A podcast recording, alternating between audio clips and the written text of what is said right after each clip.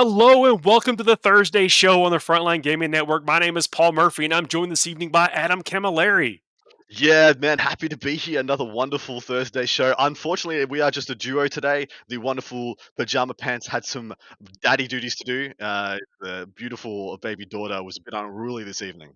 We certainly understand that, and thanks for people tuning in. And we got a fo- couple folks watching now. If you're listening to this later, thanks for listening to us later. Please don't forget to like, share, and subscribe.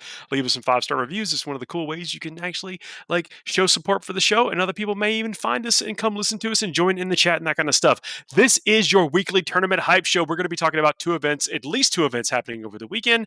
Later on this episode, we're going to dive deep into some uh, Fuego Rapido topics. If you if you know what you're talking about, if you know, you know. If not, hang out. We'll, we'll certainly let you know. But until then, let's talk about the events we're going to talk about. We're going to talk about a Hammer Wrath Grand Tournament and the Adelaide 40K GT down there in your neck of the woods, Adam. Yeah, man. Finally, some people have been allowed out uh, down south in Australia, and in South Australia, they've got a 54-player GT, sorry, 53-player GT in lovely Adelaide, um, South Australia. So yeah, really looking forward to covering that one. Giving some love to my my home country feels pretty good in these times. Oh, I can't wait to talk. Because look, I will say that the the Australian meta it's kind of its own thing, isn't it? Well, yeah, like for the longest time, especially when um I suppose you would have been through, like, you know, really had a finger on the pulse throughout all of this time. But this last kind of four or five years, six years of the game, the game's really exploded. All the borders have come down, all the communities are starting to interact, and really starting to get coverage from all the different corners of the game. And Australia's always had this kind of wonky perspective that things don't quite go the way people think they're going to go down here. Like, we have top top table players who like you know see, who just go on like a nine month unbeaten streak with a with a list that no one else can seem to make work. Like well, uh, we had the gaunt carpet that went undefeated. Yeah, but say sometimes seems like you know it seems like a horde type style of things, yeah. and and, and uh, let me say that's just one example. Like, to, and we'll get we'll get there. I know we jump. I'm mm. jumped ahead. I jumped. Uh, we'll we'll talk about Pasadena, California here in just a second. Uh, but I've just always kind of been impressed of of where things seem to be going with Australia, and I kind of wonder like if you were to take those players and put them in another area you know, would they take the same list or is that just its own brew cauldron down there? Uh, it isn't. It isn't. Like so, I think we've shown um, one of the big things that happened in 2019 was that Australia really, I think we just we put our foot on you know the world stage and said, hey, we are, are not a joke of a community, and you know we went to the WTC and came fourth played off played off for the win in the last round, and that was really our kind of our coming out story, our deb, so to speak. Oh, believe and, me, no, uh, this is no slight. I just, I mean, because you have to play, you know, with whatever you have to beat the guy across from your table, and, and exactly those are right, also exactly other right. Australians. But when I look mm. at the list, I'm like, wow, like this, these are these are just interesting and, and novel. I mean, I don't know if we'll, well get there, eh, you know, with the tournament we're going to talk about, but just an example of things. Well, see, one of the beautiful things about our game, one of the things that makes us very unique, especially when we talk about comparing us to say chess, comparing us. Uh, you know our community to say basketball, golf, whatever. Yeah, every single player plays with the same rules. They have the same rules. They have the uh, they have the avail- availability to go out and buy the same models. You know, sometimes that actually may change. You know, you can't go and grab a Beast Snagga box in some places, so to speak. But when you boil it down, you know, some not all athletes are made the same. Some are taller, some are shorter, some are you know stronger, faster, some jump higher, so to speak. But when you get to 40k, we all have the same rule book. We all have the same models. We all have the same tape measures and dies and all those things. And so everyone starts from the same place. And then you have your own acumen and tactics to take into the game. It's one of the beautiful things about what we do, and I find that that's really it's a really unique thing. That so when we do see these like these cross-world communities that collide, they're essentially we're all operating on the same metrics, so it all kind of works. Dude, I'm, I'm, looking forward to see what we get to. But let's talk about the Hammer of Wrath Grand Tournament, uh, which is a 54 player Grand Tournament from Pasadena, California. Uh, so we we don't have list but we can look at the factions and I'm, I'm, curious to see if the factions have changed to accommodate what you know the gray knights and thousand sons that we we know that are going to be out there. Apologies paul. I can't i forgot i left that line in. They do have live lists. We do have a couple got, of fun we do have live lists. Apologies. I just um, read what's on the teleprompter. I don't know what to do with my hands. TPM, best in the business. Yeah. Um, quick and dirty stats of this one. Uh, so 54 players, lovely Pasadena. Um, two at two Admech, four Drukhari, four Sisters, zero Orcs, that is a donut for the Orcs, five Grey Knights, two T Sons, two Nids, two Custodes or Crustodes, uh, two Necrons, three Mixed Chaos, three Tau, four Death Guard, one Guard, zero Knights again. This is kind of like the second week running. We've seen a couple of donuts for the Knights as well, and then 11 total Marines, which actually is it's coming out around about you know 10% um, or, sorry, uh, 20-ish percent of the meta being Marines. That and that's comprised uh, three Dark Angels, one Space Wolves, two Blood Angels, one Salamanders, two Death Watch, one White Scars. Dustin, I want to bring you into the show. You just joined us, jumped in the video, man. Good to see you. Yeah, thanks for coming on again, guys. I heard you needed a third person, so I figured I'd jump in and invade the uh, the stream here. I missed you check guys. So. Check out this legend. Like literally, we met. So uh, PJ left at the last minute. Not saying he left at the last minute, hoping that his daughter would settle and he could do the show. Uh, but then, like literally, we put out the the Dustin call. We put the the head, you know, the the Batman. What's it? It's the it's the bald signal. We, we, we all know signal what it it's dude. It's a bald head with a Genestealer claw underneath it. I love. I'm making that. I love that. I love it. Well, look at. Let's jump back into the list. So we see. I think this is expected, but we see the same percentage of Drukhari and Sisters.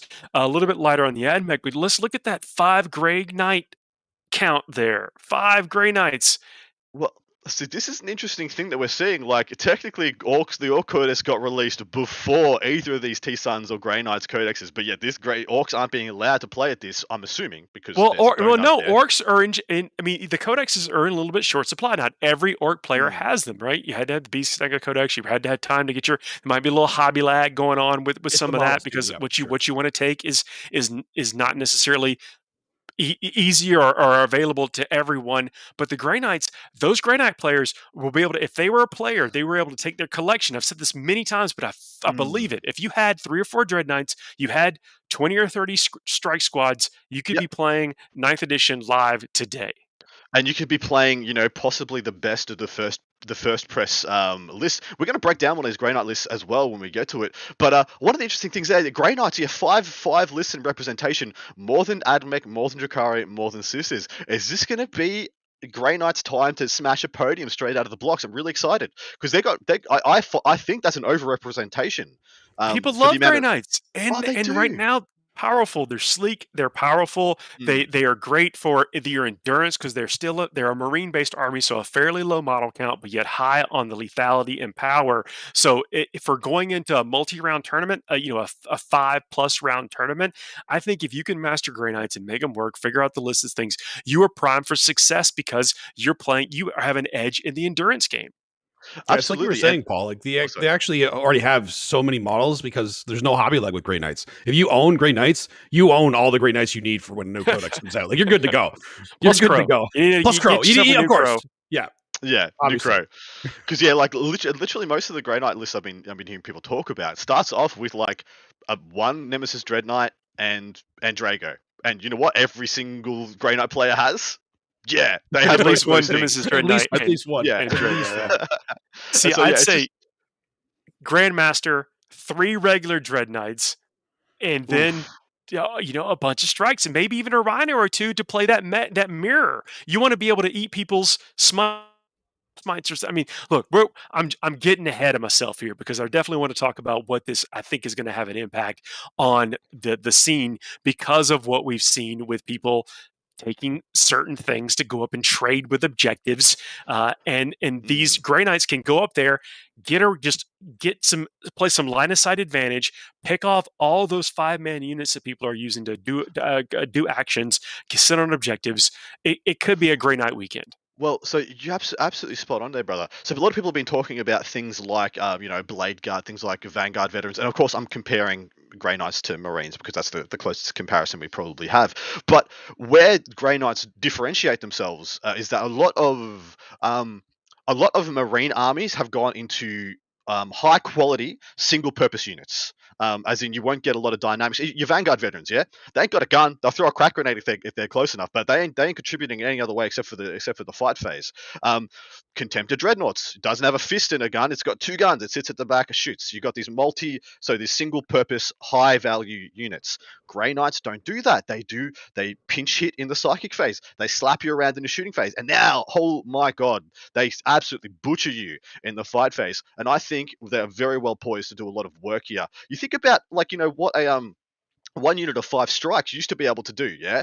It would come down, and you know what you would do? You scramble with it, and then it would die. But now that unit starts you try to get board. first the fray with a couple of yeah, yeah, yeah. damage and if you get lucky, you know, maybe they get to do something. But now they come down, and you know what? You pick up you, you pick up five Kabalite warriors. You charge in, and five strikes kill a raider for you. And on top of that, you you, you dealt a smite or two somewhere on the way through. Like there's a lot of influence they can exert on the game. I think they're really well poised. Uh, do you do you think I know you mentioned Draigo. What do you think he brings? Uh, so actually, let's talk about a list. I don't, I don't maybe you don't want to speculate, but uh, is uh, let's talk about a list or two uh, from this weekend. Yeah, absolutely right. So the first one we we are talking about Grey Knights. Let's talking about the list we've pulled out. This is uh, Aurelio Carrera. Uh, Carrera. Carrera. Um, he's he's playing. I I love this because uh, remember what I loved about some of the the AdMech list when they came out? It was a it was a sleek, well put together single battalion detachment list. That's it. And this one starts off. Conserve this those is- CPs, especially when you got Mhm. quality strats. Well, that's another thing we can talk about, especially I'll just over to Dustin afterwards for his hot takes. But I feel like Grey Knight, Grey Knights have one of the best suites of uh, stratagems we've seen in quite a while, since maybe um, AdMech. Um, starts off with the Brotherhood Librarian, then he's got the Nemesis. Uh, uh, Nemesis. This is the one with all the jank that can beam off the board if you if you blink at it too hard. Uh, then he's got Draigo. One, two, three, four, five units of strikes. So not min hate, not min troops, which was the name of the game. Don't overinvest in what was a tax unit before. Now he's got five units of strikes, um, all with four swords, I believe. And uh, we'll unpack that in a little in a minute. Then he's got a unit of servitors, one, two units of five uh, interceptors, and one, two, three Nemesis Dread Knights, each one with a teleporter, Gatling psilencer, a psycannon, and a great sword. I love. My I think we're going to see this template, uh, this whatever, whatever is a thousand points plus a points of of the the dread knights and the strikes, uh, Mm. and that's and then once you have that core, you can out and put your own flavor in things, and I think you're gonna you're gonna just with that core get yourself three wins in a weekend. Spot on. Dustin, what do you make of this list? And uh, is it something you're scared of? Because to, to my mind, I think about myself as a NID or a GSC player. I'm like, this thing is a nightmare. Funny enough, I've actually been playing a lot of Grey Knights because I was afraid of them to begin with too, and they have so many tricks. Now, obviously, when I started playing them, a lot of the guys haven't really had too much experience with the new uh, codex yet, so they haven't figured out all all the kinks yet. I've I've, I've faced, I think it was seven or sorry, six uh, Dread Knights before. I've faced complete Strike Squad spam. Both of them have a lot of play. I feel like there is a sweet spot with the Dread Knights. I I wonder what it actually will be. I, I, four four. might. I It's think it's four. four. Yeah, I think it's four because I, I, I can tell you right now I fought six of them. That was too many. Uh, Somewhere yeah. between three and they were, four. they were they were like running into each other trying to get to me to just it was it was it was a mess but it's the strike squads that are actually the scariest thing to a lot of people they should be those are the things that are going to get you the points they're going to actually do a lot of damage you don't expect with some of those strats like i don't know if some people understand some of the things these these little 110 point squads Mm. with 10 wounds are capable of like they're Well, strong They they went. I think when we look back at the the Tales of Ninth Edition, we will look at the, things like the Strike Squad and the Interceptor Squad for things that went from legitimate. This here, this unit is a joke to my Yeah. god, this is a mainstay. I need to be Yeah. scared of this. I need to account for this. And I think it's off the back of their melee output now. Yeah, I mean, of course, the, the second wound hurts, but Paul, their their melee now is absolutely fearsome, isn't it? Oh, it, it really is, and I can Mhm. tell you from experience. uh, Back in the day when I played Grey Knights, is that I had a a an interceptor squad almost done since fifth edition. Dude, that's like what? That's like 16 years, man. Yeah, al- almost finished. You know, since uh, and now and now it's time to get them finished. That is, yeah. It, it now is the time. Um, but yeah, look, I think this is a really well constructed list. I look, I don't, I don't think this is what is going to be end up being the um. I don't think this is the solved codex list. I think no, we're it's way got the far core away. though. I think that It that's does the have the core. and Yeah, then right. that It's a- and core in the sense of uh, if you if you have these these units, these linchpins in your army, then you really can start to build out and take some things that are appropriate. Think you're going to face. I think that every tournament general has to go into it thinking, "What am I going to face? What are the tools I need Mm. to make make it through the gauntlet from round one to round five plus or whatever?" Uh, and then once you have those elements, the strikes that we mentioned, the the somewhere between three to four dread knights, then you get to to re- that's when your science can come in. That's when Mm. uh, to separate the the good Grey Knight generals from the great Grey Knight generals. I think.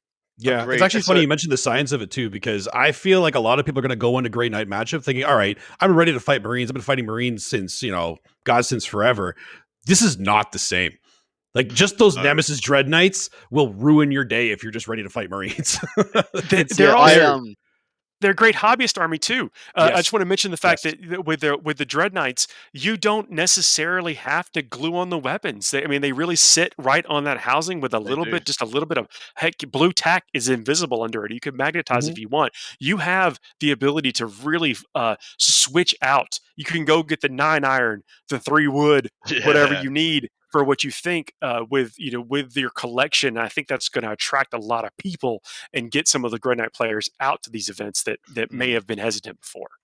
I want to I want to bring us back to the stats a little bit here. So we're seeing the usual disparity. Usually we're seeing AdMech sitting like you know for every for every six Drukhari we're seeing like three to four AdMech, and it sits about parity here. We've got two AdMech, four Drukhari, but sisters are now in parity with Drukhari, four sisters, four Drukhari. Um, and uh, things like Necrons, I start and Death Guard, I think are on the decline. Am, am I crazy to say? There's still four that, Death Guard here. That is all. That is like nine, eight, nine percent of the mm, field is Death Guard two Necrons is vastly reduced from uh, recent times. We, we had events here where we was we was there was eleven, there was twelve Necrons in a field of like seventy people, and now we're seeing two fifty four. I feel like they are in need of, of a lifeline. They're in need of someone to throw the the buoy out to them because I think they're drowning a little bit in some of these newer lists. Um, and also the zero nights. Uh, this is the second week running, or possibly even the third week. I, I, think Paul that you and I we've we've called one of these events, and they've had an absolute donut for the big robots.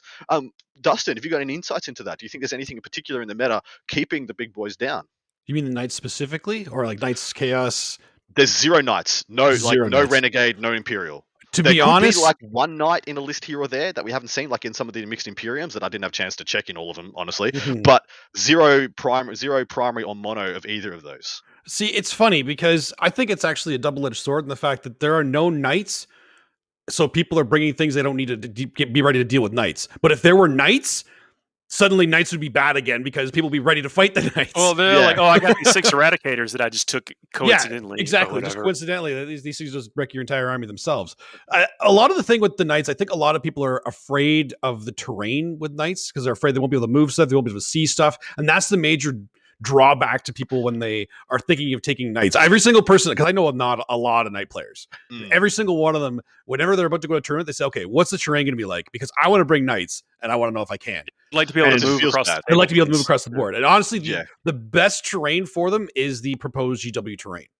Yeah, it is. It really is, isn't it? hundred percent is it's got a it's it's short, but it's got a big sphere of influence, so it's not mm-hmm. bad for the opponent. But it allows enough space that the knights always can get around to get in. Yeah, get in exactly. And, and even hiding in it is not going to save you because the knights can move forward enough, touch the outside of the terrain, and be able to see over top of most of the terrain that's mm. going to be there. So it gives them a lot more viability. And that's I think people will bring some knights when they, they know that's the kind of table they're going to have. Yeah, terrain is a big thing for them. Terrain's the major thing for knights. Uh, let me talk about Necrons for a second. The Necrons, one of their like bread and butter, their meats of their, uh, I guess, durability on the tables, they can hang on with two or three models uh, that, that didn't die in the shooting phase, aren't able to get caught in in the the you know the close combat phase and then started to reanimate and that kind of stuff and now with the the gray knights and the thousand sons being able to compete in all three phases of the game and, yeah. and really peel off those wounds i think they're going to even further struggle and i don't mm. know that that's what these necron generals were anticipating with this particular field but i think that's going to be a problem for them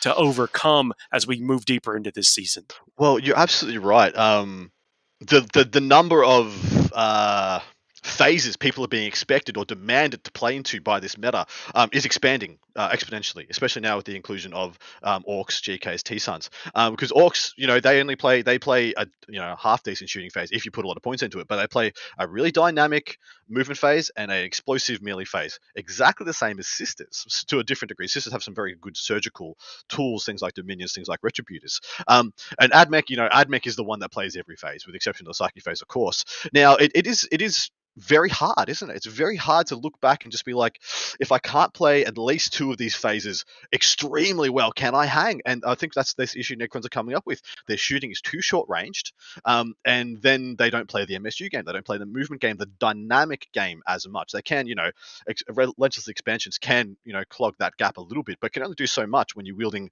you know, especially when this is one that bothers me. You spend like almost a quarter of your points buying prerequisite tax level HQ choices. The HQs just need to go down in, in points, man. They're too expensive for what they do. But um, we have one more list we're going to review from this one. This one was pulled out by Alan, so we're probably not going to do this one justice. He's probably sitting there juggling, juggling can. his baby, just shaking his head like, "Oh, they butchered that." But this one is by Christopher Powell, and uh, this is a triple detachment chaos uh, menagerie, I'll call it. It starts off with a patrol detachment of Iron Warriors. It's got a Lord Disco. He's got a Master of Possession in there as well, and then he's got a unit of Cultists. That's it. Then it's two Decimators uh, with the Soul Burner Peptides. Um, then he's got another patrol. This one is of Emperor's Children, Dark Apostle with a Sorcerer in addition. One unit 20 man unit of noise marines as far as i can tell. I can oh did, did alan pull this out? No of course he did. Um, he's got a he's got a chaos contemptor with the the cyclone missiles and the two the two Cul- uh, volkite culverins and lastly he has a third detachment known as patrol of demons. It is Slaanesh aligned. It starts off with Be'lakor one unit of daemonettes and two units of furies. Be'lakor pulling no punches in this list. I like that. I like commits to several things but i do i can't appreciate this. I like he's got the uh, a little bit of a callback to several, you know, about a year and a half, two years ago with the Decimators, and you've still got the Volkites, and you've got Be'lakor, and you've got all these Noise Marines. I think it really creates some degree of target confusion for almost every list that you come up against especially when like you have very little incentives. If, as long as Be'lakor is like more than 18 inches away, you've got very few reasons to want to shoot that guy compared to wanting to pick up decimators, wanting to pick up um, 20 noise marines. Like you know, nobody can allow that unit to survive intact. If you want to talk about a unit that will just go in and pick up 40 Skitarii models in a turn or more, like, you know, that's the unit. I, I, they can move. You know, this thing they can really hug the terrain. The thing about an infantry model is it, it, an infantry model in this game basically has all the advantages. Everything mm. that benefits something in this game typically affects infantry, and the noise marines have have that keyword plus these amazing guns plus these rules plus stratagems you can stack on them and they're almost like your only conduit your only mm-hmm. funnel mm-hmm. for all your command points you can burn uh, you can invest in these noise marines and if you get the right advantage you come out from you know, you come out through through a building or whatever through some obscuring terrain and just lay waste well, dude, a, a, a, spot on. And the thing is, a lot of people don't remember that Emperor's Children have a redeploy have a redeploy stratagem. And so those guys are going to deploy where you have no chance of interacting with them. And then if he goes first, well, woe behold you if you're out in the open and a bit cocky because he's going to be right on the line with those guys. They're going to move up, maybe warp time, and then just going to blitz your entire front line. And um, what that does uh, is what I love. It it just when you're playing into an MSU meta, Noise Marines just feel really good. They feel really good for when they double shoot because they can just pick up so many little five mans. Every essentially every like one of your little five mans. Oh, I'm just going to go up, touch this midboard objective. Yep. It's just going to be gone. They're just going to get picked up. Um, and especially me, if they, they need to pop to the two damage for things like um, you know Cerberus Raiders, things like um, uh, Sicaran uh, chassis as well. I think they're phenomenal let me say what's up mm-hmm. to some folks in the chat. Uh, really, thanks for checking in. Uh, Kara Quinn, uh, Aloysius, what's up? Crypt Shadow.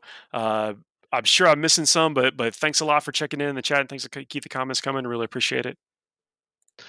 Fair, and and thank you so much for joining us, guys. I do like the techies built in here too so he's got the Dark Apostle and the Sorcerer who are going to, you know, play double duty, you know, either buffing up the Noise Marines or the Contemptors. And he's also, but he's also got the the um the Master of Possession in there with Cursed Earth to give the Decimators the the four plus invuln, in addition to probably oh. the, the Lord Disco as well. So I was going to ask, like, what's the yeah. maximization of that with with that small? I mean, granted, you can create like a little little castle essentially, where if if you're you find yourself having to move up, I guess, in a in a defensive position, not having everybody spread out and do their own thing.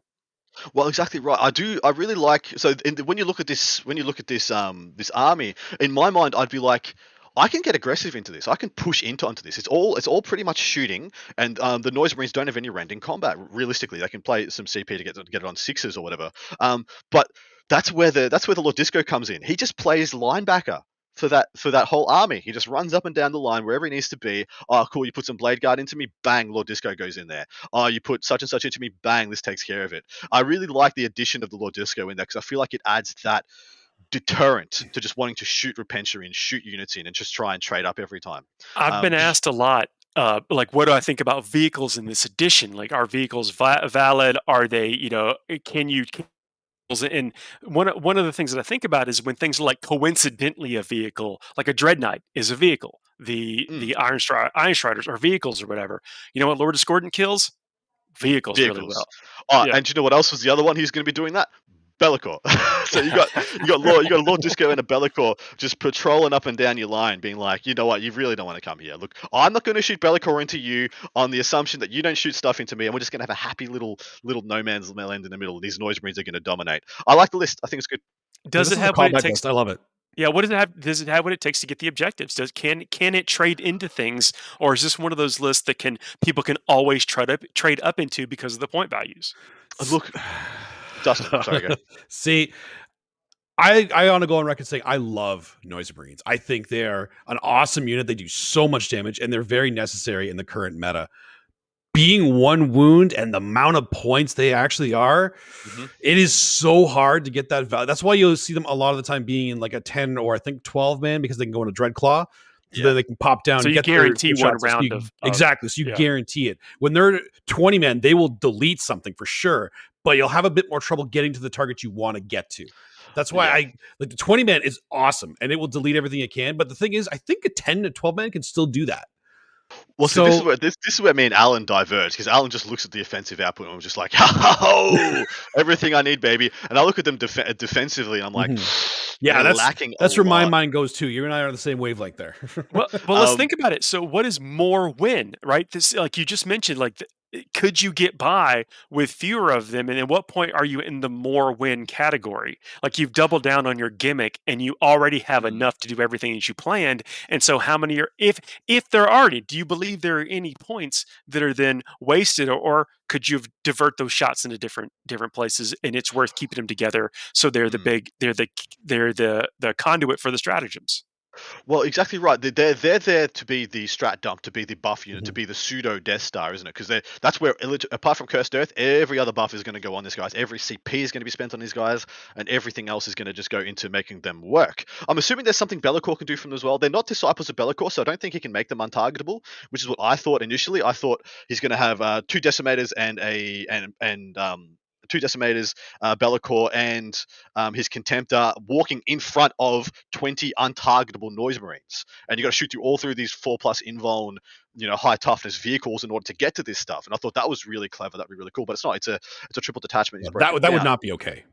That would not. Well, that would not be okay. Yeah, yeah. You got to. He's got. He's got to go through a lot of hoops to make that work, especially with the, the marks yeah. and stuff to to try and get that thing. So maybe this is a second. Maybe this is a second version. This isn't. This is. He needs a third or fourth version to get where I thought. Because if you can do that, and if you're good enough to make that work, holy crap, that's a lot of power. The my problem with that 20 man noise ring unit, it's like one unit of Repentia away that can charge from without getting overwatched from just being deleted. Yeah, like one unit eight repentia just goes in, kills the whole thing, and your whole play is just non-existent. When does their yeah. rule trigger? Like, is it when the individual model is removed?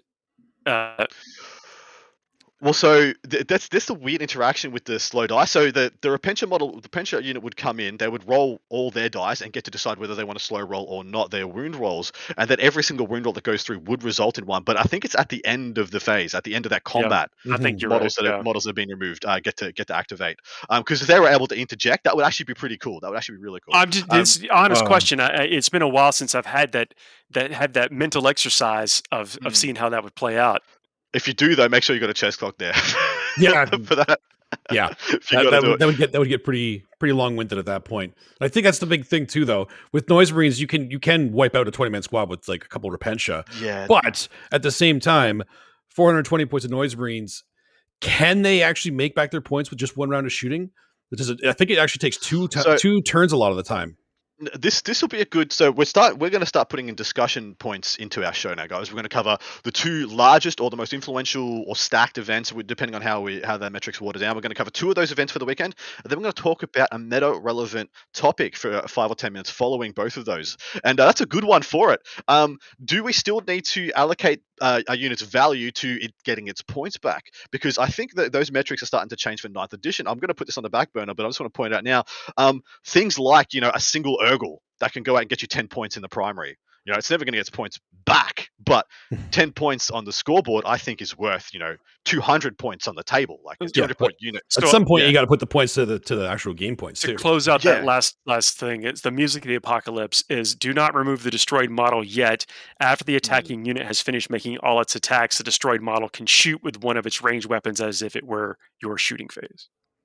Nice. Yep. So it was how we thought. But yeah, yeah. Even then, they'll still get to trade to whatever unit goes into them. But the issue is like they're only it's twenty models for a quarter of your army in 20 wounds. You know, it's, it's a bit rough. Uh, we're going to move on to our second event now. This is the Adelaide GT. This is down in the beautiful mm, kind of Australia at the moment. This is in our beautiful South Australia, though.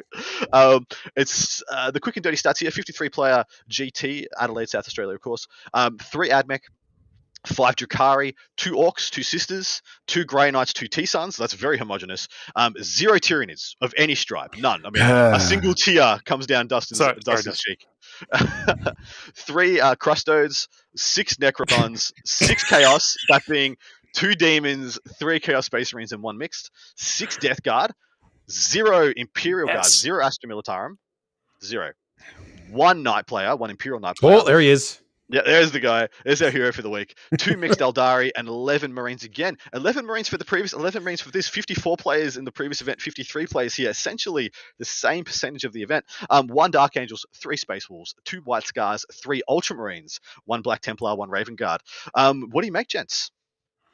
I've seen a lot of love for Ultramarines recently. Yeah. So it, it's I'm finding the um unpacking of the Astartes super faction. I'm calling Astartes super faction now because you know why not? They got like 20 books. I mean, there's like there's gonna be nine books or whatever. You know, that's yeah. not wrong. Um, but I find the little ebbs and flows. Dark uh, Dark Angels, to to my mind, are on the decline. They used to be the most prevalent one in every single one we read. It'd be I, I had Dark Angels be the one that read out first because nine times out of ten it was the most prevalent Space Marine faction at the event. But now things like the melee factions are on the rise again. We're seeing, with exception of Ultras, Ultras being the I think the primary shooting mode moving forward, with Iron Hands possibly being second fiddle or first in a couple of months. Um, Space Wolves, White Scars, Blood Angels all seem to be on the rise, guys. What do you make of it? I love all the Marine factions because I feel like all the Marine factions have the tools to fight any meta. And it's just a matter of the Marine players figuring out exactly what they need to bring, what they need to tool into their kit to be ready to fight what the current meta is, which right now looks like it's going to be a lot of Grey Knights. Thousands, I think Thousand Sons are going to take a lot longer because I've played a lot of them too. They're they're such a complicated army right now. It's going to take a while for those Thousand Sun players to really, really figure out exactly what to be doing. Max those ca- uh, Cabalistic ritual points. It, I think mm. people are undervaluing that too. Like a lot of people look at it and say, ah, it's neat. But like, no, man, those things are they're strong. They're but there's so many psychic powers. There's so many things to keep in mind and the order of operations with a lot of the powers you want to do. It's it takes it's gonna take a lot for them to get in there. But the Marines, they have the tool for everything. They have librarians, they have good shooting, they have good close combat. It's just what do I need to bring for this current meta? They don't need to bring a lot of eradicators because there's no knights except for that one guy, you know. But uh, having that one little eradicator unit tool just in case you come across something big is really easy to just throw in there and have it to mm. to have that tool in there. So I'm not surprised that a lot of Marine players are still around. They should be. They're they're I think that I, I can safely say they're the most popular faction well, in general, look, right? Look at the rise mm. of, of Blood Angels coming in third in, uh, in a major tournament. Yeah, yeah. Uh, you know, with right. just with careful play or whatever, and, and Marines can be capable of that. But I want to talk about the Death Guard. The Death Guard, with a surprising, um, I guess, small number of units compared to some other codexes, they really have a lot of tools in there. And I'm mm. curious to see if their list are evolving or if they're still taking just their, you know, the same list they've been taking, slow and steady, you know wins the race. Well, finally going to pull some things out. Yeah, they seem to have they seem to be broken into two different archetypes now for for Death Guard. There seems to be the the Terminus Est, of course, which is as soon as you write down on your list Terminus Est, your your list then just auto populates because you just you know you get what you get. Um, but then we've got the other one, which I think it's looking it's really weird because it usually it's people are usually giving up Terminus Est or deciding not to do it because they think PBCs and blight haulers are the way to go. And I, I don't disagree. I, I prefer to having the PBCs, especially in this meta, this MSU meta, where the no yep. line of sight shooting is just mwah, cherry plum. Um, I prefer having them myself. And then we're seeing them this have this weird polarity between min-maxed Death Shroud yeah, being uh, making up a lot of the core, like three units of three. Um, I personally, uh, I, I, prefer three units of four um, because I think they just trade a little bit better. Um, and then you know, one one block of like twenty poxwalkers. Then here, like a lot of little characters here, there, and everywhere. It's kind of a weird thing to wrap your head around. Of they all seem to have the Stenchvat's um, uh, blight spawn, whatever his name is, um, foul blight spawn as well. But uh, apart from that, there's not a huge amount of same same going on uh, around that. I see some people taking plague marines. I see some people yeah. taking their ten man brick of blight lords. I see some, some people taking possessed to offset a bunch more poxwalkers. It gets really interesting from there.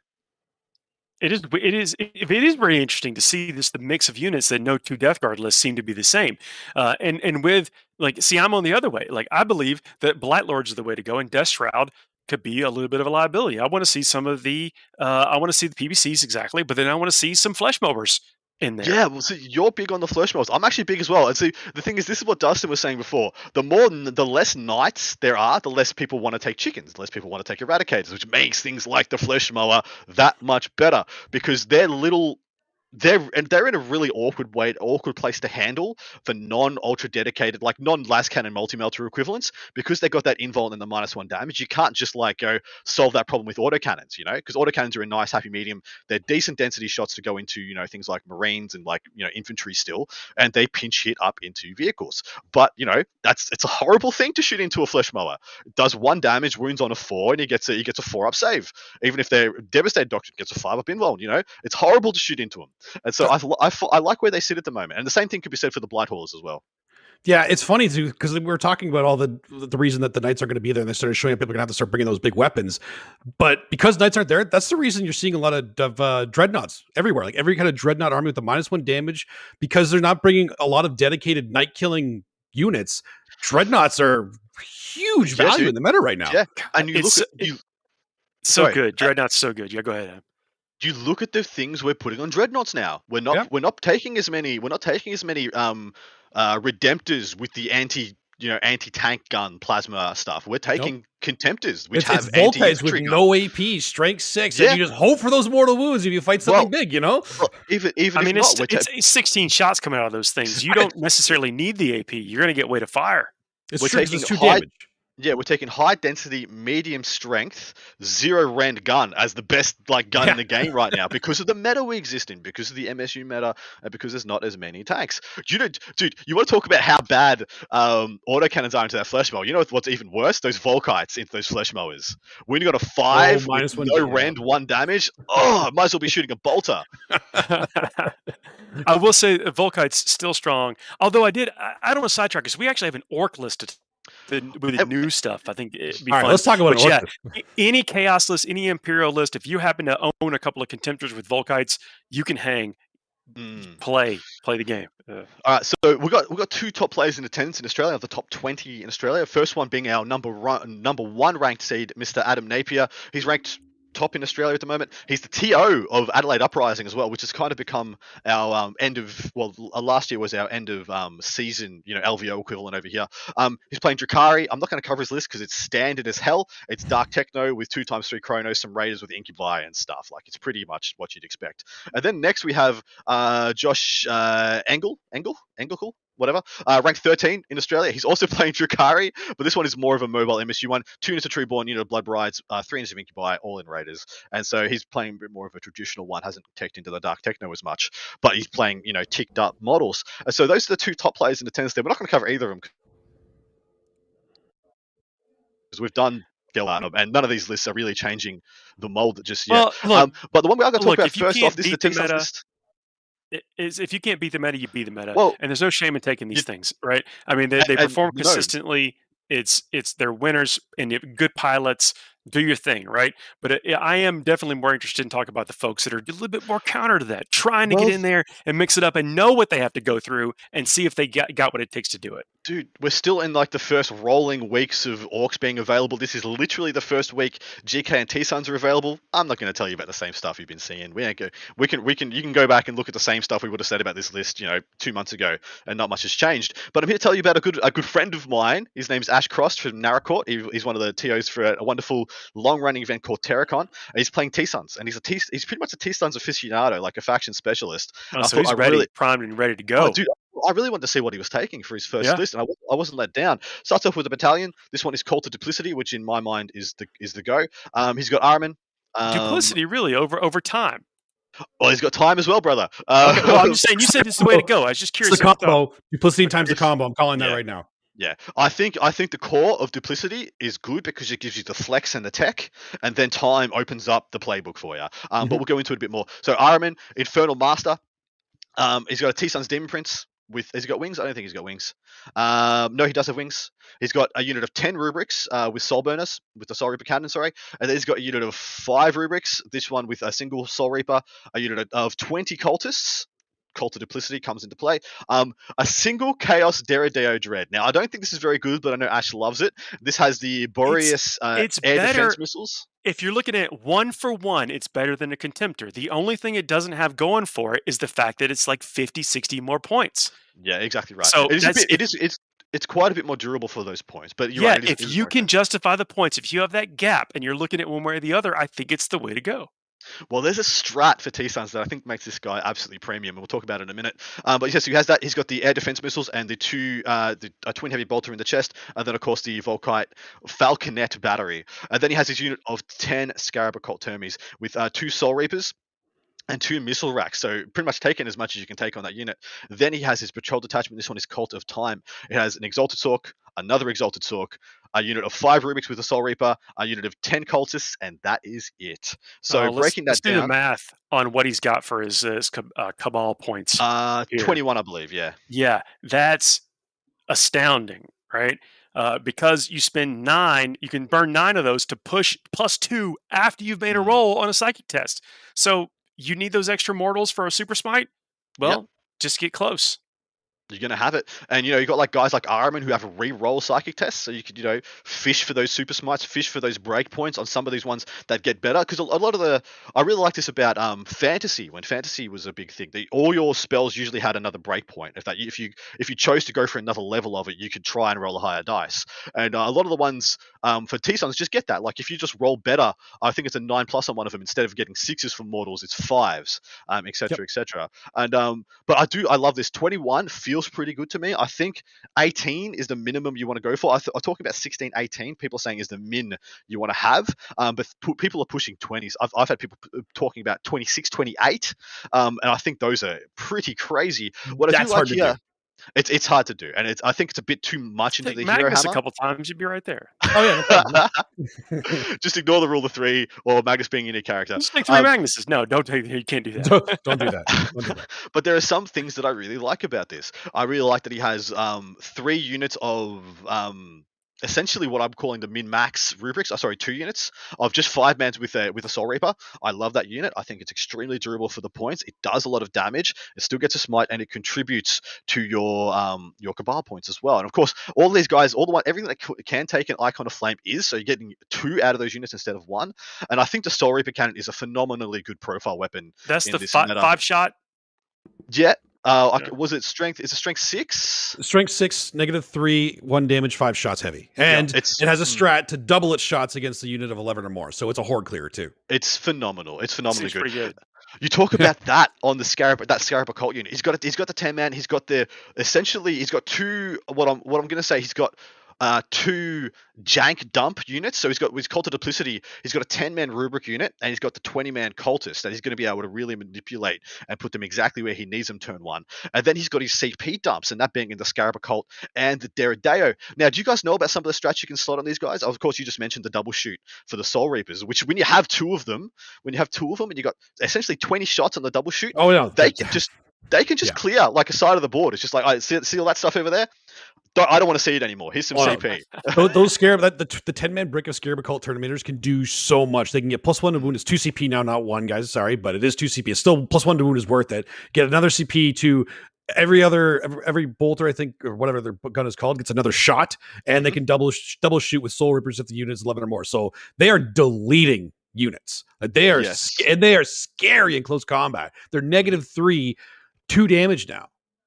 Like mm. they're they, they're dangerous and they're so durable. Would they have their three wounds finally? So they're so durable too.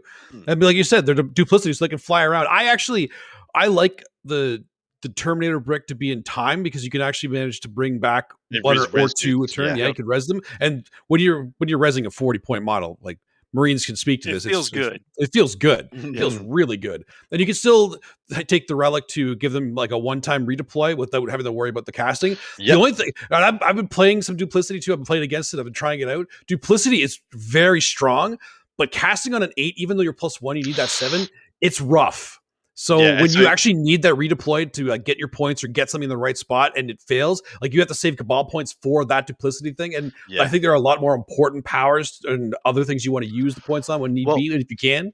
What, so, I, what I like it is done here. So duplicity, the Scarab Occults being in duplicity, that means you do get to deploy them on the board and then chuck them back into yep. reserve if you're in a bad matchup and you're going yes. second. What I do like, there's a one CP strat, or is it a two CP strat to give something a rend one on its heavy weapons? Is that correct? Because I remember that people were saying about using that on the um, the Volkite Contemptors, which is what I think he's doing with this Dreadnought. I think with this this Dread is just going to be yeah yep. yeah this Deredeo. I, I'm not sure if it's core locked though. I might have to check if that strat's core locked. But if you can use it on that Dread Deredeo, man, that thing just goes up a lot in efficiencies, doesn't it? I think that's a relic that you're thinking of. That might be a relic. Could, could very well be. It's a, it was a very deep book. But anyway, yeah. Why did you say Cult of Time there, Paul? Why do you think Cult of Time was the way to go? Oh, I, I, I, so it seems to be there's power in that, and then bringing back the, the, the the troops yeah, essentially. The troops. I mean, that's really when you when you can uh, when you're if you're going to play the Terminators, and I'm not even positive that the Terminators is the way to go. I think actually as the list evolve, we're actually going to see fewer Terminators and more rubrics come in, or well, or even the um, uh, what are the the Mauler fiends that shoot the the Forge oh, fiends, warp, the, yeah. Forge fiends. Well, the Forge fiends, yeah. You know, I, I, I right, think, man. Yeah, I mm. think we'll see more of that stuff instead of Terminators. But I think if you're going to well, take Terminators, you then just like you said, just getting getting being able to to bring them back on the table. It just it just you know whenever you've you've eroded some of that work for your from your opponent, it just like you, you just feel like you're getting game. Yeah, spot on. Um, I'm I'm a big fan of this list, and uh, this feels like a first press list. Like he's taking kind of bit of everything. He's going to try it if ten um, rubrics are still good. He's going to try it if twenty cultists still sorry um thir- yeah twenty cultists is still worth taking. He's going to try it if ten scarab occults is up there. Um, what I think is going to boil down to, I, I think people are sleeping on the fact that um, T Sons can do a decent MSU. The problem is they can't do melee MSU. Like, uh, outside of like um, they don't have to. They get all their yeah, melee done in the psychic phase. I was about to say they don't. Oh, sorry, I didn't mean to jump. Yeah, yeah, no, no, but, dude, no, perfect. Dude, you guys have been doing this too long with each other. It, it's perfect. finishing each other's sentences. Uh, um, but you you spot on, man. But you have to, it, it, you have to play the game a different way when you take that thinking into account. And it might take, especially new T Sons players, a little bit of time to get their head around it. But like I've I've been having people tell me how many mortal wounds they're like their T Sons list are putting out, and it's terrifying. I had a mate telling me he was putting out 30 mortal wounds like on average in a in a in a in a turn. I was just like, that's ridiculous. Oh, no, Norgal Matt, thanks for checking in. Uh, as a Ganny says, he's building a Forge Fiend right now. Nice, and dude, that's what I think it might turn into. I I would I would be really happy to see like three units of chaos spawn six units of five rubrics with uh, an icon and a soul reaper in each one and then like uh, three three or four of your own combination of contemptors and forge fiends to hold down the backfield and then hero hammer the bojangles out of that thing. I don't i actually really like one small unit of scarab cults i wish you could take them in three mans like you could take death shroud because they have that bodyguard um stratagem.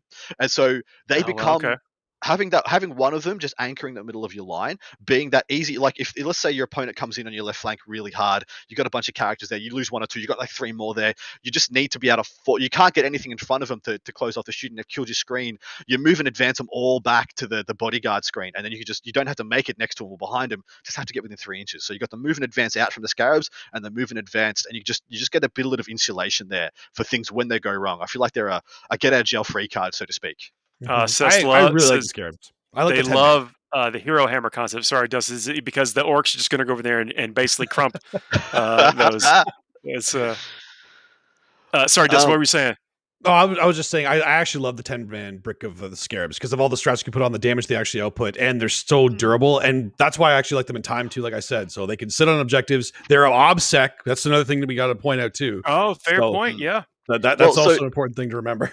Here's a really interesting thing to to to say, and yeah, well, this is a similar thing that I said about I've said about uh, a lot of different of these these other resource mechanics that are chucked into books. Cabal points uh, essentially all the CP you would have used on your psychic phase, yep. you now can use the Cabal points instead, which means you have a huge amount of CP left to use in your shooting phase, mm-hmm. in your mm-hmm. fight phase, in your movement phase. And I think that's why I like a 10 man. If you if you find yourself you're playing a game, you're like, why have I got ACP left at the end of the game? Oh, I need. I, I love that. Line. I love the way you're thinking there. That is that yeah. is exactly right. That's and and it just you just get it. You just get it. They're just getting it. So why not make put some stuff in there to make use of those resources that you already have, and just to it's like really got to think about min maxing like the cabal points and the, the, the homogeneity of the cabal points with your CP and making them work together rather than just saying they're two separate pools. They they're the same thing if you want to think about them like that. We're and running out. One... I do want hmm. We are running just like super low on time, but there there is like these are some great lists and some eh, really cool things to, to think about. And I would like to for us to maybe come with some analysis or let people know in the chat what do you think? We talk about the burn rate of things like CP and, and other resources. Mm. Like what is the burn rate of of uh, Cabal points and how many do you actually need? We're, we're thinking just more is better, but what mm. is the actual efficient number that yeah. you should be, should be shooting for? Because once you have that nailed down, you then get to play with the rest of your list.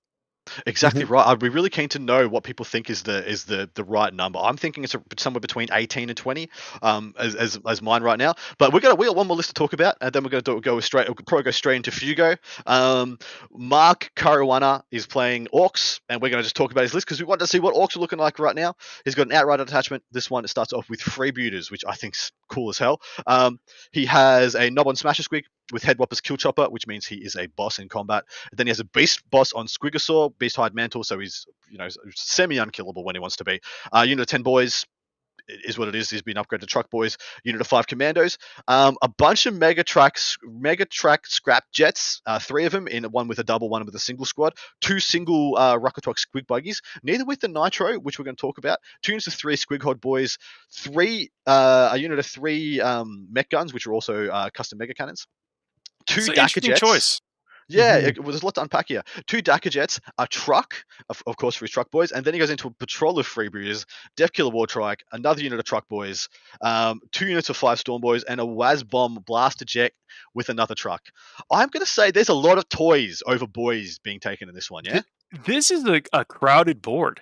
Think of the profiles, like the physical physics profiles of mm. some of hmm. these models. Uh, this this guy strikes me as somebody who knows how to use that in the movement phase. Well, there's a lot of stuff, man. You just I just reeling that down. It felt like a Drukhari book. It felt like a sister's a sister's read.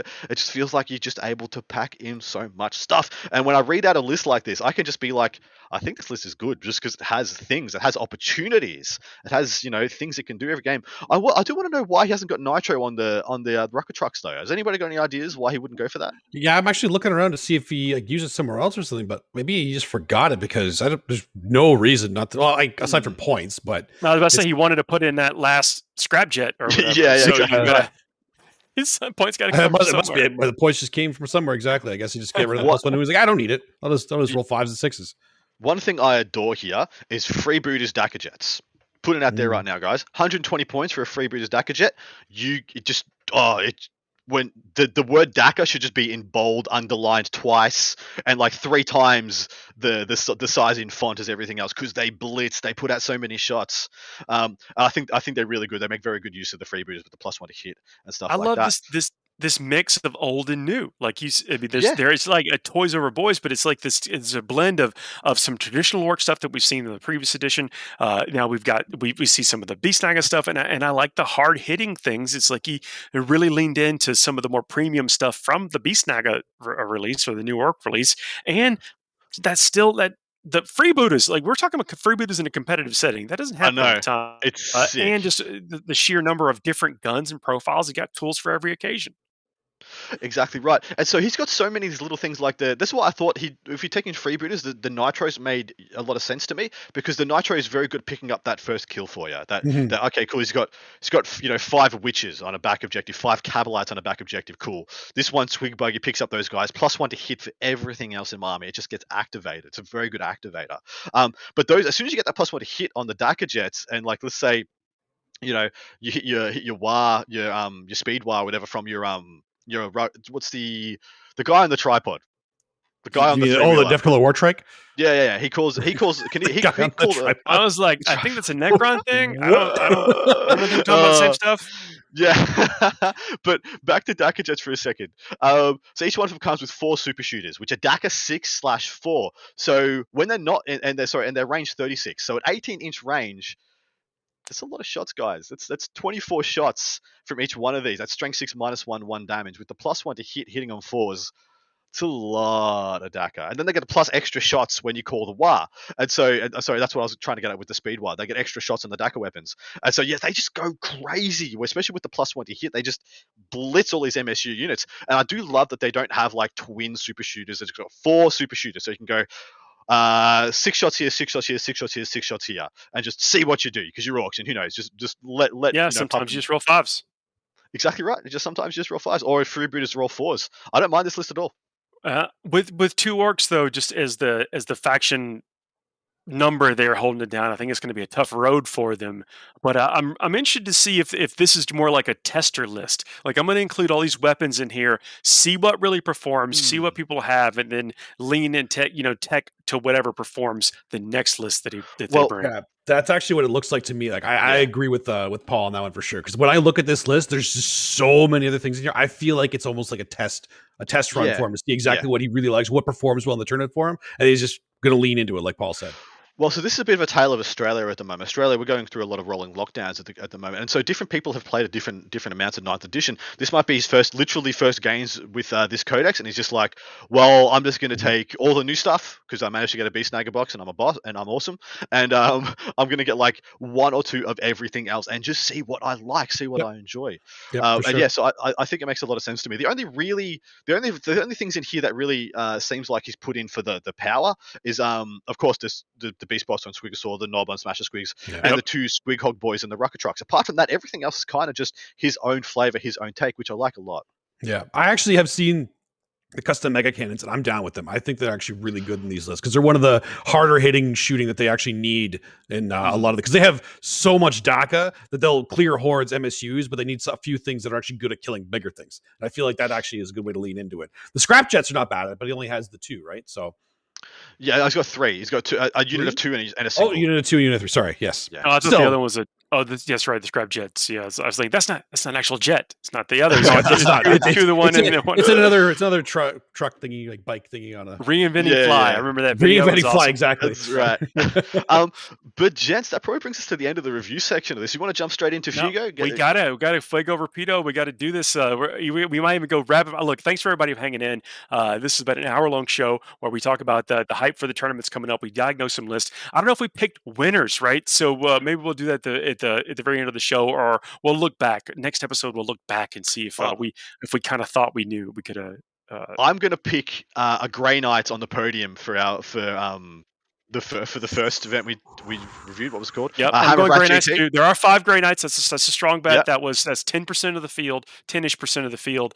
Uh, I think they and they they've got that. Uh, uh, they, have had that freshness, that newness, uh, a little mm. bit that people might have to adjust for, and I think it's going to catch people out of position with those smites. And so this, it's yep. it's really the Grey Knight players' event to lose, if you ask me. So uh, that's, that's well, a solid mm-hmm. pick. It's a, it's a, an injection of a brand new playstyle into this into this meta, isn't it? We haven't had to we haven't had to really account for any psychic powerhouses yet, and so this is this will be a really good pivoting point to see how people adapt. Um, if I was going to pick a winner for the Adelaide GT, I'm picking Drukhari. six five Drukhari, uh, two yeah. of which have been played by the top players uh, in the country at the moment. So you can't go wrong there. I'm going with that, mm-hmm. that one night list. Wolf Priest Carl, I, have got one. I'm going to unveil it soon. for the chat. So um, let's go right, into well, Fuego Rapido. Line it up. Let's line it. So this, this is a segment where we have two minutes to run out a topic. Uh, we actually spend a little bit of time talking about it, and then once that time is over, we stop. So here we go. And Dustin, I'll lead off with you as our guest. Is 40k too simple now? Too simple. Have you seen Thousand Sons' new book, man? Like before before that happened, I say sure. It might have felt a little simple to a lot of people, but there's actually so many intricacies, so many little things to each army that only faction experts will actually figure out. And actually, even the secondaries of the game, like when I'm before I go to a tournament, every single thing I do, whenever I make a list, I will go through every single mission, every single map, and I will see what secondaries can I take if I can't take anything based on my opponent. And yep. that's a lot of intricacy. I don't think it's simple. It's not too simple at all. They tried to simplify it, and I feel like they went away from that. Whether it was whether it's incidental or uh, on purpose or not, it just happened. I actually love where it is right now, though. I'm yeah, same. Adam, what do you think? Um, I find playing playing the mission, playing the game when I get to the table, to be quite straightforward, quite uh, simple, and a little bit too simple for my tastes um, compared to what I used to love about sixth and seventh edition. I, I found like um, writing lists, uh, end of seventh, you know, not not taken into account, but especially fifth edition, sixth edition, seventh, writing lists was relatively simple, and playing the game was where the complexity was. And I feel like that's been flipped on its head. Um, understanding, comprehending, and getting uh, armies to and factions to work at their top level is where I find all the complexity is. Like you talk about how complex AdMech is, how complex and how deep, especially things like T-Sons. I feel like T-Sons is probably the best example, as Dustin said. There, there's going to be some real analysis paralysis, some real issues trying to figure out what the linear way to victory is for those lists. I, I don't know if that's better. I don't. To my mind, it's not better than it was. I, I like my complexity to be on the table when I rock up and to get my you know my brain power going. And I feel like there's a little bit too much um, front ended um, in ninth edition. I, I think it is not. I think some people think that some yet there's also this complexity. The complexity shifted. So next topic: um, best and worst keywords in ninth. I'm going to start off. With, does could anyone within the, in two seconds tell me what defensible means? the no. keyword in that. So you can set set to defend or uh, the five up Overwatch. You you get the gold star for the for this episode. Yay. Competitive player right here. uh, best keyword is Blood Angels. So wow, Just well, so drop. Fly was easily the best keyword in uh, eighth edition, wasn't it? Yeah. Yeah. Hands oh, down, yeah. there was no real competition. Just, what, what do you reckon is the best one in ninth, Dustin? Infantry, hands down. Uh, we even, had Not even a competition. No, I don't think there is. But there, I think there's a. I think second and third are hotly contested because I think Bodyguard is one of the second best. Bodyguard is very good. Yes, hmm. Bodyguard, and I think Fly is still Fly is still up there. It's Paul, maybe you, not the best, play, but it's still. How how big is Fly now for your Like Sangard, your, your your stuff. I mean, it was huge before, but is it still as relevant?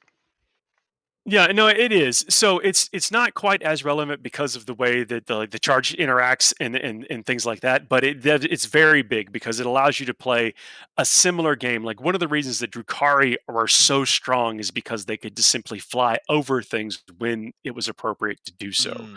uh, and and that is and eh, you can you can blank some of your opponent's turns because you get to ignore things and so anything that allows you to ignore something that other things other models other armies other things don't i think it really spikes it towards the top and so mm-hmm. i think mm-hmm. that's if i were to rank the keywords in importance i would start with the ones that let you ignore the most things and fly is really up there yeah. Well, you perfectly said, man, because that's the reason infantry so good because you get to ignore terrain. Yeah. So exactly. that whole ignore thing, I think, spot on. Yeah. Yeah. And um, Blood Angels. So, obviously.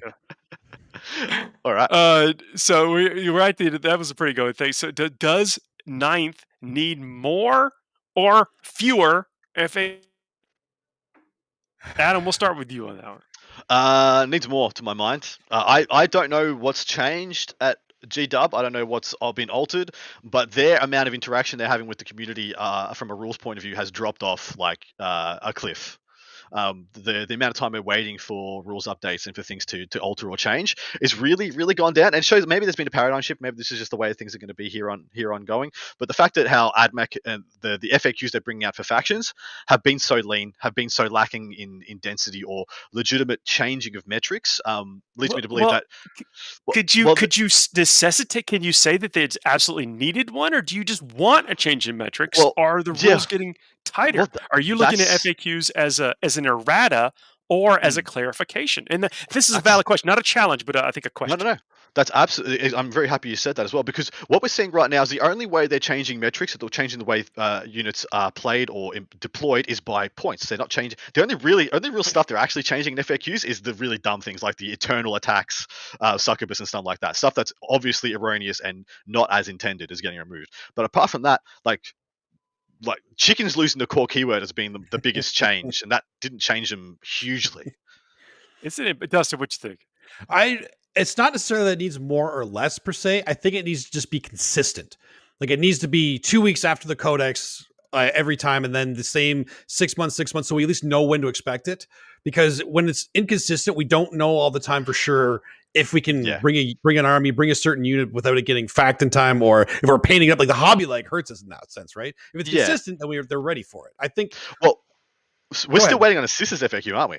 yes, Yeah. yes, and we're gonna be waiting a long time for an orc FAQ because we have to wait for the codex. Yeah, Codex is are out. out. okay, here we go. Fuego. Next topic: worst ally in the 40k universe. And this is interesting. Do you mean like uh worst caliber of ally? That's worst question too. people that have allied together? Was the I worst left buddy cop? you I know, left it out there? open. I left it open ended as I possibly could because I wanted to see I what mean, you guys made of it. And I'll, I'll direct this one. I want Paul you to answer first. This was the meant for Paul worst ally first. in the Yeah. entire Warhammer 40,000 universe is the Necrons. Why? Well, because of this little situation that happened on Baal one time. Personal, there's a personal story there. I think. You know, But I actually as- thought when, when you said Necrons, I thought you were going to say Star Gods because Oh. the Star Gods were a horrific ally for the Necrontyr. just jerks. Absolute bastards. Dustin, you got a response? Uh, the absolute worst ally, somebody like the people, the guys that I wouldn't want to be standing next to on the field, is the way I Yeah. kind of look at it, would be orcs because they're just going to punch you in the face if they get bored. So, I mean, they, they would be the worst to me. If you can stay separated from them, so you're just like, okay, we're going to fight these guys. We'll stand over here, and then we're going to fight these guys together. Okay, then let, let them go to their own devices. They'd be okay. But the moment you're fighting beside them, you're fighting them. Hmm. So I'm surprised neither of you guys said Nids. I thought Nids was like the obvious answer. Just like w- I would love to ally with. Nids. I could hang out with a Nid. I'd hang out with them, go drinking with them, you know, guys drink some weird. biomass together at the bar. just have some shots of biomass with like a a, a Tyranid Prime, and he just gives you a high five. Say, "Good good battle, old chum." And off you Like, go. hey, where's that? Where's That's that other arm coming player. from? Well, I guess we got Yeah. those now. I guess we I'm a got. G Circle player too, man. I'll grow those out. I'm trying to. I'm trying to. Uh, as a guardsman, as a guard player, I think Inquisition's up there. Someone in Satcher said Inquisition Mm. because you know what? Nothing good comes from that. yeah, They're sending you. To, they're sending you somewhere horrible, and either the enemy's going to kill you, or they're going to wipe your brain, or kill you afterwards. It's, it's we bad go. time. Okay, this is an interesting one. Did the Emperor plan it all? I've actually I've been thinking about this since I kind of got a, a spoiler for that we're going to talk about this, but I won't start. Uh, Dustin, what do you think? Absolutely. There's no doubt in my mind he planned it all. The a simple simple answer is he he would he would be dead if he didn't. Oh well, he could be dead now for all we know. He's, But not dead. He's So- not dead. what, what I think is the Emperor is the ultimate like analy- analyzer of the state of play. Mhm. So when, and I don't want to give any spoilers, right? Because there are some things that I think happened that the Emperor did not plan. The moment they happened, his plan instantly changed. Uh, and so he could adapt and, and basically try to overcome until the point where we end up putting him where he is now on the Golden Throne, because that was the final play. That was the play that had to be made. Sanguinius did enable all of that and is the one that uh, that that, that, that allowed the emperor to do that. Uh, now, you know, but- Personal feelings coming in. but I think that the emperor, while he, I don't think he planned it all, I think he was the ultimate reactor to everything when it when it happened. What the thing, Mhm. the events that did occur, uh, that then enabled him to whatever change that plan. So it was always the perfect plan at the at the moment that things changed. So Digiera in the chat has just pointed out the Emperor is the real Tzeentch. The Emperor's the real, the real just as Mm. planned, according to Paul. Everything just as planned. So I, I, I swing like a pendulum on this, whether the Emperor knew exactly what was going to happen or not. The way he treated some of the, I'm listening to a lot of the Primarch books. The way he treated some of the Primarchs, you're like, how the hell did he think these guys weren't going to turn? Mhm. Like Con- Yeah. Konrad, Angron, Purdy, like how did like how did he not see this coming? How could he possibly not see this coming? Being the master strategist and analyst, as Paul said. Um, but at the same time, there's no way he saw the Webway project going the way it did. There's no way he saw what Magnus, what occurred with Magnus. There's no way he predicted that. And so that plays into pretty much what Paul said. Like he's just a constantly adapting, ever moving um, target, and he's always always trying to be on the go with his plans. But yeah, I I can't I can't I honestly think he did, but not for the outcome, not the outcome that that ended up occurring. Look, that's our show, folks. That's the end of the Fuego Rapido. That's our the end of our tournament rundown. This has been awesome. A lot of activity in the chat. Thanks for folks that are joining us live. If you are joining us uh, on a podcast aggregator, please uh, in the future. Uh, you know, like, share, subscribe, uh, leave a five star review. As I mentioned in the beginning of the show, that's that's a, a cool way to interact, kind of has a free way to interact. Leave some comments in, in, in, the YouTube. Let us know the some events that you that you'd like us to cover because we do. We mm pick you know some of the big ones happen over the weekend. If uh, you are going to an event that that you know it's over that fifty player, you know whatever, uh, let us know in some comments and and we'll try to cover it on the show and maybe even pick out your list who knows, man? We love we love giving fan service on this thing. The Frontline Gaming Network is all about the community. It's always been about the community, and so anytime we can interact with you guys, we always love to. Wolf Priest Carl in the chat, uh, Magnus, it's his fault. Lots of exclamation marks. Uh, I agree. he certainly doesn't have an axe to grind. It's uh, no, definitely not. And, and, you you definitely don't have any bias or agenda either, Paul. Hundred percent, definitely. Not. Oh, sir, it's been a pleasure talking with y'all. Dustin, again, thanks again for jumping in, uh, in, in the last minute and, and hanging out with us. It's a pleasure. Gentlemen Rich behind the scene, uh, Frontline Gaming Network, thanks for letting us be on. We will see y'all next week.